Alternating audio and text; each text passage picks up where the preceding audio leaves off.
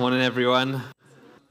A month ago, on fireworks night, Precious and myself, we went to the King Arthur Hotel, who were doing a um, fireworks display. Normally go down to St. Helens, but that was put off a week because of the tide time. So we were down, and you know when you go into a local fireworks display, like they're often, you know, they're nice and they, but they're not great, are they? Just, you know, for out there. So, you know, I didn't have high expectations, but it was really good. It was really good. The fireworks done, they were amazing. They went on for ages. It wasn't quite an Adam Day display. The fireworks weren't shooting at us but it was really exciting. But what was funny about it as well is this happened twice as well. So the you know how the fireworks like they build up with the music, and then there was what seemed to be like this big finale and all the big ones, and then it like stopped and everyone clapped and cheered, thinking it was the end. And then suddenly, after a few moments, they all started up again. And we were like, oh, there's more. And then we watched it again. And then it happened again. It all kind of seemed to come to an end. And we all clapped and thought, oh, that was, that was really good. And we were just about to turn. And then suddenly, it's like you could see the men with the torches. And they all started up again. And there was like three finales. I was like, this is never ending. But it was really good. Now, anyway, today we're carrying on with our Christmas series. And today we're looking at a part, a part of the story where you think you've reached the end of the story, and then suddenly there's like, oh no, hold on, there's another bit and another bit. And it's a bit that kind of get, often gets missed off, um, you know, the, when the Christmas story is told. So hopefully we'll get all the way to the end of that today. It's also a part of the story that's full of surprises. And it's things that we might not always pick up on, but it's full of surprises. It's a part of the story that challenges expectations and because of that, it invites a response from us as well. So we'll pick it up today and go through it together. So we pick up the story after Jesus has been born. And Adam shared last week where the shepherds come in and then uh, finding Jesus and the message from the angel. So God's promise that, his, that he is sending a savior, that he is coming into the world, God himself, so we can have our relationship with him restored, has taken place. And Jesus has been born. And this now is probably a year or two later, and Joseph and Mary and Jesus, they've settled in Bethlehem and they've stayed there. And in Matthew 2, we read this After Jesus was born in Bethlehem in Judea during the time of King Herod, Magi from the east came to Jerusalem. And so these are main characters in this bit of the account here. We obviously got Jesus, King Herod, we'll come back to him later, and the Magi, also known as royal astrologers, or also known as wise men, or even sometimes as the kings. And in the famous Christmas carol, how many kings are there? We, what is it? We, three kings. That's right. We three kings of Orient are, etc., etc. One in a taxi, one in a car, or camels. Um, but of course, there wasn't actually. Um, well, it doesn't say that there was three kings or three wise men. Um, we get you know that number because they brought three gifts the gold the frankincense the myrrh and that's why often people you know depicted as three kings and it's probably also more manageable for your nativity scene but in real life you know a group like this where you have these would have been members of the royal court in where they were coming from and so they were wise men they were advisors and sometimes they would act as ambassadors. And when ambassadors would travel to a, another nation, maybe if a new king has come into power or, you know, to fight to negotiate a treaty or peace or something, a whole stack of them would usually go together. There'd be a whole entourage camels, donkeys, servants, supplies for the long journey.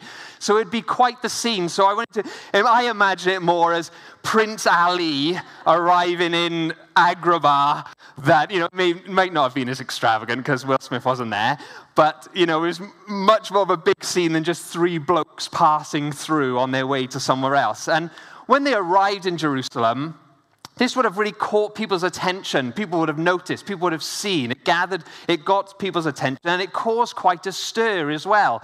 Because these wise men who were traveling from the east, they, um, you know, these magi or astrologers, they probably came from Persia or uh, Babylon, and that was a part of the Parthian Empire. And at that time, politically, Jerusalem and Judea and King Herod were all under Roman rule, whereas the region that the wise men were from was an independent empire in opposition to Rome. So we got these two, you know, opposing empires here, and ambassadors from one effectively are coming into the other. So this would cause quite a bit of a stir, and people would notice. And also, okay, I want you to imagine, imagine if you were a Jew in, you know, the first century and you're hearing about Jesus for the very first time, or you've just become a follower of Jesus and someone is telling you the story of how Jesus came into the world and you're hearing it for the first time. And you hear about, you hear the line that the Magi from the east, you know, traveled to Jerusalem. Now, when is the last time that you have come across wise men from Babylon or Persia. When's the last time that you've heard about this? Shout it out for me if anyone knows. When's the last time you might have heard about wise men from Babylon or Persia? Anyone want to shout it out for me? About five weeks ago, that's right, in the book of Daniel, in the Daniel series. Do you remember a few weeks ago when we were looking at this, how Daniel was exiled into Babylon? And Babylon was a, you know, kind of a, a place that, you know, really was in living in opposition to God, if you like. And do you remember how, with uh, in Daniel in the lion's den, how it was the wise men that served under King Darius that plotted and schemed to get Daniel killed and, you know, thrown into the lion's den. So you're hearing this for the first time. You hear the line, about the wise men from the east, immediately you're thinking, these are the bad guys. You think your baddie radar is going off. It's like, you know, if you watch an old Bond film or something, and there's a character with a Russian accent or something like that, you know, it's, it's bad, isn't it? But immediately think, oh, they're probably the baddie. That's just how they were. Okay, in those films. So your baddie radar is going off. But then something surprising happens, and you read this. After Jesus was born in Bethlehem in Judea, during the time of King Herod, Magi from the east came to Jerusalem and asked, Where is the child who has been born king of the Jews? We saw his star when it rose, and we have come to worship him. So that takes you by surprise. You were not expecting that. Now, have you ever been in a situation and you've put your foot in it? You said something innocently or you've asked a question and it's like the one topic you shouldn't have mentioned or you shouldn't have asked and you had no you know you had no idea and you just like kind of feel the silence in the room. You're like oh what have i done? Well the wise men okay they're wise men but they do that here because herod is a paranoid and violent man and he had politically worked his way up to become the king of the jews uh, by you know, working his way up and scheming with the Roman rulers, if you like. And he had some Jewish heritage, but he didn't have any royal line or birthright or claim to the throne in that kind of way. He was there because of the Romans and because he was convenient for them. And so he wasn't very popular with the people. He, you know, he was charging loads of taxes to build these um, um, amazing buildings, some of which are still standing but his legitimacy as a king was really shaky. And so he spent his life obsessively killing off anyone that he thought was any kind of threat to him being the king, including members of his own family. So Herod was a nasty piece of work. And now the wise men have come in and they've said this Where is the child who has been born king of the Jews? Who's been not just, where's the king, where's the, who's been born king of the Jews? It's like if you could have said one thing to Herod that would get, like, this is the last thing he would ever want to say. I can imagine the advisor standing there, like, shush, like, no more, no more. Oh my word. So, next it says this. King Herod was deeply disturbed when he heard this. It's like understatement of the year. As was everyone in Jerusalem, because, you know, politi- politically, you know, they, the last thing they want is the Romans coming in with, you know, more force, more power, etc. So they're worried. Herod, he called a meeting of the leading priests and teachers of religious law, and he asked, Where is the Messiah meant to be born? Where is he supposed to be born? And so the religious leaders come in and they say this In Bethlehem in Judea, they said, For this is what the prophet wrote. This is from the Old Testament. And you, O Bethlehem, in the land of Judah, are not least among the ruling cities of Judah, for a ruler will come from you who will be the shepherd of my people Israel. Then Herod, hearing this, he called for a private meeting with the wise men. and he learned from them the time when the star first appeared. Then he told them, Go to Bethlehem and search carefully for the child. And when you find him, come back and tell me so that I can go and worship him too. Trouble. Trouble is at hand. Now, interesting here, Herod, he goes to consult with the leading priests and the teachers of the religious law. And this is like another character in this part of the account. Now, these were people who knew God's promises. They were expecting a Messiah, they were expecting a Savior to come. You know, they, they knew this offhand and they shared that information. And they hear the news from the wise men, what the wise men have said, and why the wise men have traveled so far and what they have come from, come for. And they tell them, you know, it's Bethlehem. Um, Bethlehem is where you'll find, you know, find him. That's what the prophets have said. And Bethlehem is just six miles down the road, six miles away. It's a two hour walk, if you like, maybe 145 if the traffic's all right. Now, what would you do if you were them and you know God's promises? You're expecting a Savior to be born. You're expecting God to do something. And you hear that two hours down the road, a six mile walk, you know, that's like walking from here to um, Singleton that it, may, that it may be taking place just down there. Like, what would you do? What would, what would you do if that was you? What would you? You'd want to go. Yeah. So, what do they do? Well, they don't do anything, they stay put. And instead, it's the wise men alone who carry on their journey. And it says this After this interview, the wise men went their way, and the star they had seen in the east guided them to Bethlehem. It went oh, or, yeah, it went ahead of them and stopped over the place where the child was. When they saw the star, they were filled with joy. They entered the house and they saw the child with his mother, Mary, and they bowed down and worshipped him. Then they opened their treasure chests and gave him gifts of gold, frankincense, and myrrh. So the wise men and all their entourage, they descend on this little town or small town of Bethlehem. They expected to find what they were looking for and the answer in Herod's palace, but instead they're redirected to just a small home, a small home in a small town where a poor family are living in this small village. It's not what they were expecting when they set off all those miles before. And just imagine the scene. Imagine like, imagine like a typical small street here, you know where some of the streets, like, especially around this area here, where you can see they were designed before cars, you know, and it's like, if one's coming one way, one's coming the other way, one of you's going to have to back up. Imagine this, like, entourage descending on, like, a, a little street. What the neighbors would be thinking, what the heck is going on here? Do you know what I mean? Could you see it? And, but I love it how it says, you know, they turn up in this tiny little place, but it says, when they came to the place, they were filled with joy. And they entered the house a tiny, probably small house. They entered the house and they bowed down in worship and they gave royal gifts. Just imagine that, the kind of contrast. And I love the response of the wise men. And it's such a surprise. It's such a surprise. Powerful people from a rival nation with a history of animosity. Is a wasp. Crazy. Unbelievable. You thought. you thought they, these were the enemies, and they are the ones to find Jesus. And it's them who worship him and honor him, and they are filled with joy. And the first thing this communicates right at the start of Jesus' life is the welcome of Jesus and the reach of Jesus is for everyone. His welcome defies expectations. And it shows for us in our lives never to write someone off from Jesus being able to reach into their lives and meet them with his love, his forgiveness, his grace, his purpose, and the wonderful things, and for them discovering Jesus for themselves. Let's never hold back from sharing our faith because we think, oh, well, they won't be interested, or let's never do that.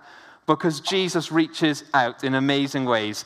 We've been doing Youth Alpha with um, the youth uh, this term with Beth and Ffion and the team, uh, Isaac and Naomi, and uh, just a couple of weeks ago, Nicky Gumbel, who, who you know, heads up Alpha, he was sharing his own story. And he says, you know, when he was a young man, he was studying law at Cambridge.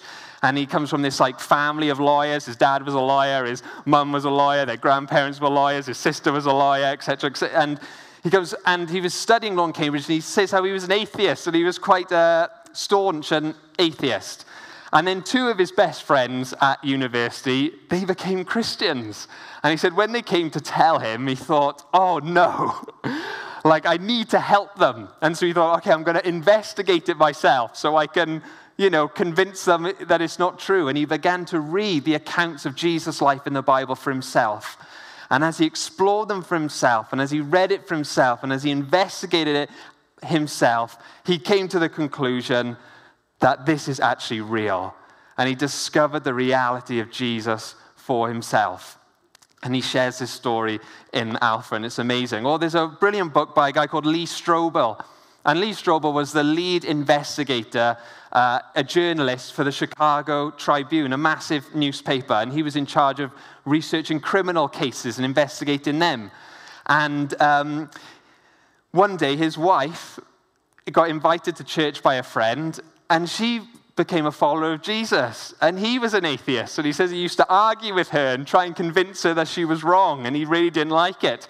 And so he decided with his newspaper to do a historical investigation, like he would do with criminal cases, but apply that to the life of Jesus, hoping and with a desire to prove that Christianity was wrong, you know, had no leg to stand on, and he could convince his wife that she'd made a mistake.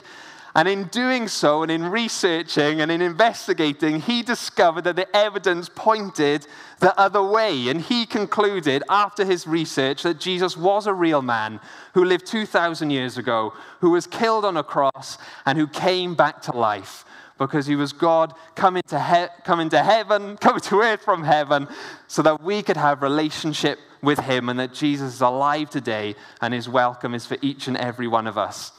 And he brings to us the gift of grace, forgiveness, and eternal life when we put our trust in him. And he turned his investigation into a book called The Case for Christ, and it's really, really good. And if there's anyone here today, and maybe you're in this kind of place where you're investigating it for yourself. That's a brilliant place to be, to look into it for yourself. And if you've got those questions, and if you're researching, and if you're looking into it in that kind of way, then I've actually got a copy of his book with me, and I got like a small Christmas version as well. And you're welcome to find me in the car park and take it home with you if you would read it and make use of it, and if you'd find that helpful, because it's a brilliant thing to do. So you're very welcome to it if you catch me at the end. So the wise men, like Lee Strobel and Nicky Gumbel, they sought after Jesus. They were investigating, they were seeking, they were looking, they traveled, they journeyed, and they found. And for us, at this time of year, when we celebrate Christmas, just as we had with our amazing kids spot, we think about the amazing things that Jesus has done for us and why he came into the world, that God himself sought after us. In 1 John, Jesus, one of Jesus' friends and disciples, he said this God showed how much he loved us by sending his one and only Son into the world so that we might have eternal life through him. This is real love not that we loved God, but that He loved us and sent His Son as a sacrifice to take away our sins. And so we remember all that Jesus has done for us. But what I love about this part of the Christmas story is we see how the wise men, in turn, they pursued after Jesus. They pursued Him. And we don't know how much they knew or what they were expecting when they set off. Maybe they were familiar with some of the prophecies in the Old Testament. Maybe they knew that God was sending a, a Savior and a Messiah. They, they seem to have known that Jesus was the Messiah. So they must have had some idea. They knew that Jesus was important. But whatever they did or didn't know at that moment, they traveled, they searched, they brought gifts, they dedicated themselves, and they sought after Jesus. And when they arrived, on the surface, they just found a poor family in a poor village. There would be no there was no palace, there was no earthly reward or political favor to be granted back. You know, if an ambassador went from one country to the other, they might want to win favor with that other nation. But coming here, there was none of that coming back.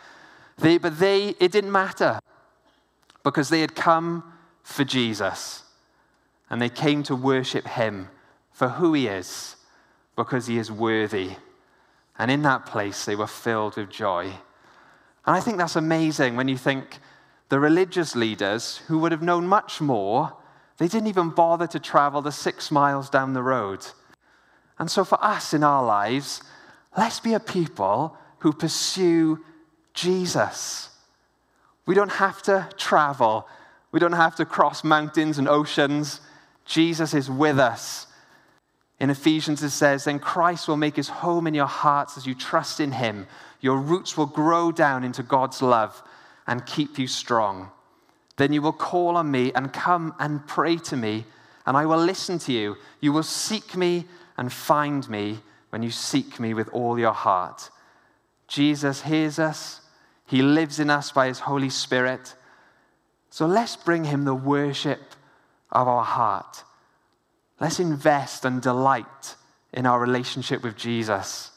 Let's not be like the religious leaders who had uh, Jesus and these amazing promises right on their doorstep, but they were too busy with life over here to even pop down the road.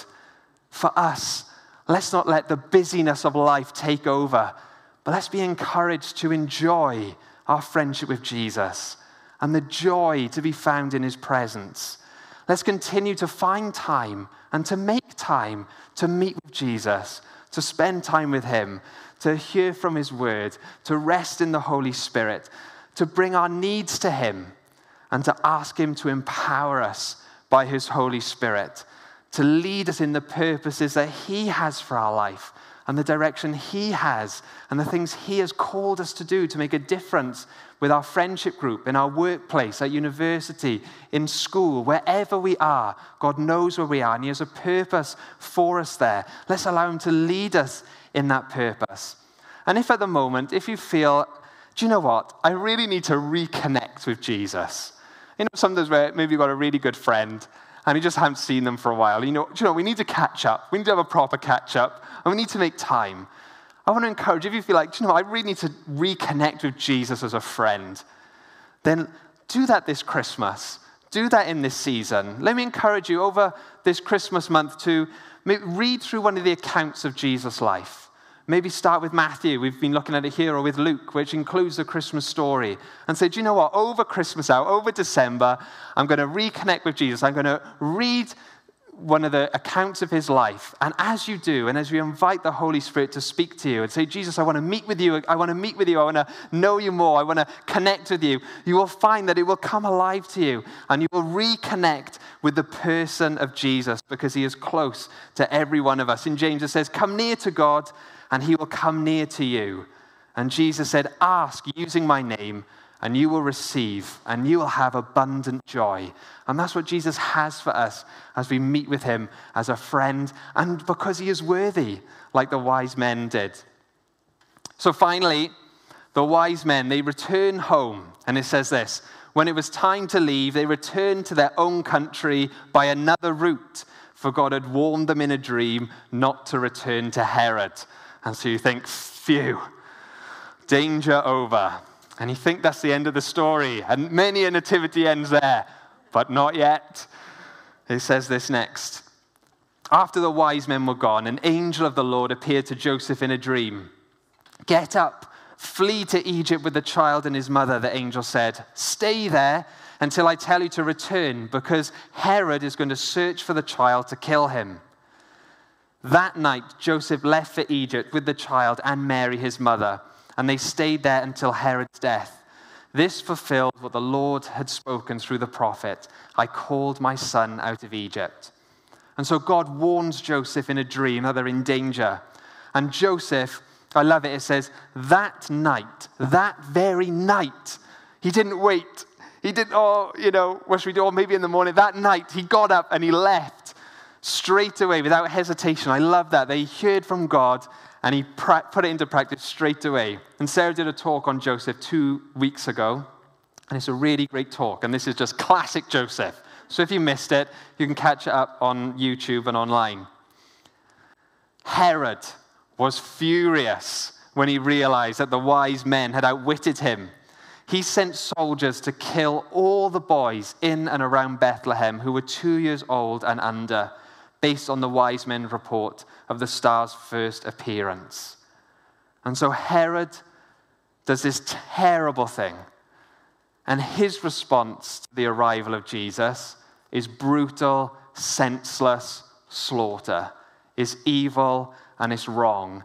And it shows the very thing that Jesus has come into this world to rescue the world from. That we live in a broken world and it needs a rescue. And there are Herods throughout history, and our world needs a rescue. And that's what Jesus is doing. And we are part of that as well. We have a part to play. So, two things about this close escape that Jesus has, just to bring us to an end. The first one is this I think about Mary and Joseph and how their lives have been turned upside down with Jesus. I mean, he's only like two by now, and, you know, it's all, I mean, I guess every parent's life's turned upside down by a child, I've heard. But this is next level. I mean, you know, even before Jesus was born, you know, with the angels and the virgin birth and Joseph and the, oh, crazy. And now it suddenly gets so much worse. So much worse. And they have to flee and escape to a foreign country. And I think, how must have they felt? You know, they were knew that they'd said yes to God and His promise, and they were looking after Jesus and His purpose. They knew they were, you know, doing the right thing. And now suddenly they've got to run away. What must they have thought? What questions must they have had?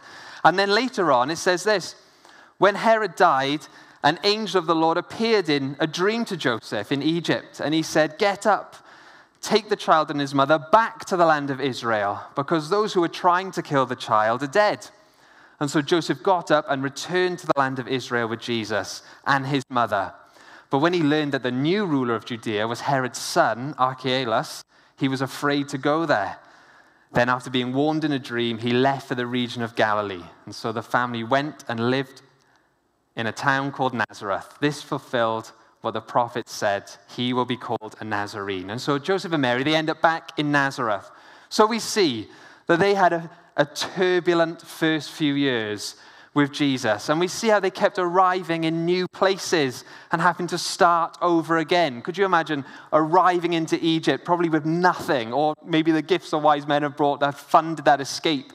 And they arrive and they got to, joseph's got to find work and somewhere to live and make friends and build relationship and get to know people. And then when it's safe they got to go back and they got to go back. And you know they arrive and then oh and it's not safe here. And then so then they end up in nazareth and again joseph's got to find work and they got to find a house and they got to make friends and they got to build relationships and they got to start over again again and again.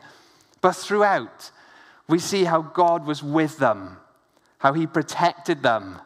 And I want to encourage anyone here, anyone watching online, if you're going through a turbulent season, or you find that you've hit a time in your life when it feels like you're having to start over again. Maybe you've lost a job, maybe you've had to move, all sorts of things. You've had to start again. I want to encourage you that God knows where you are, that He hasn't forgotten you, and that He's amazing at coming alongside us and walking us through these seasons. And He is with you and He knows where you are. And He can bring goodness and life out of any situation that we find ourselves in, just like He did with Mary and Joseph. And He has not abandoned you. But as you search for Him, as you come draw near to Him, He will draw close to you and He will help you through it. And in Romans 8, it says, We know that in all things God works for the good of those who love Him, who have been called according to His purpose. And with that, when we're in those places, we can know that Jesus understands what it's like to be in that place. Jesus knows what that's like. He grew up in it, it himself. His first childhood years he spent as a refugee. And that's the final thing today is that Jesus was a refugee. He was forced to flee with his parents from one country to another. He was a refugee.